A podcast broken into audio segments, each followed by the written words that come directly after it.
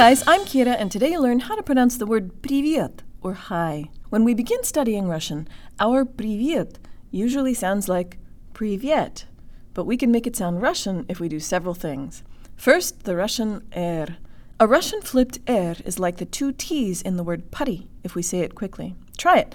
Putty. Putty. Say it quickly and this time emphasize the Y. Putty. Putty. This is very close to the first syllable in привет. You can use the Russian default mouth position to make it better. Jaw slightly forward, tip of the tongue behind the bottom teeth, lips rounded and protruded. Here we go. Jaw, tongue, lips. При. При. При.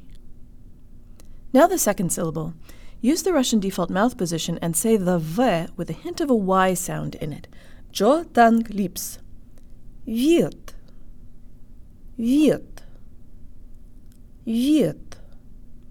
When you say the the, make sure the tip of your tongue is behind your bottom teeth as close to the gum line as possible. This ensures that it's the portion of your tongue behind the tip that touches the roof of your mouth and makes the t sound. Here we go. Jaw, tongue, lips. Wird. Wird.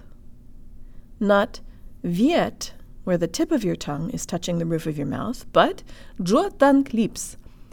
Wird. Wird. Now the whole word. Jaw, tongue, lips. При, wird. Привет. Привет.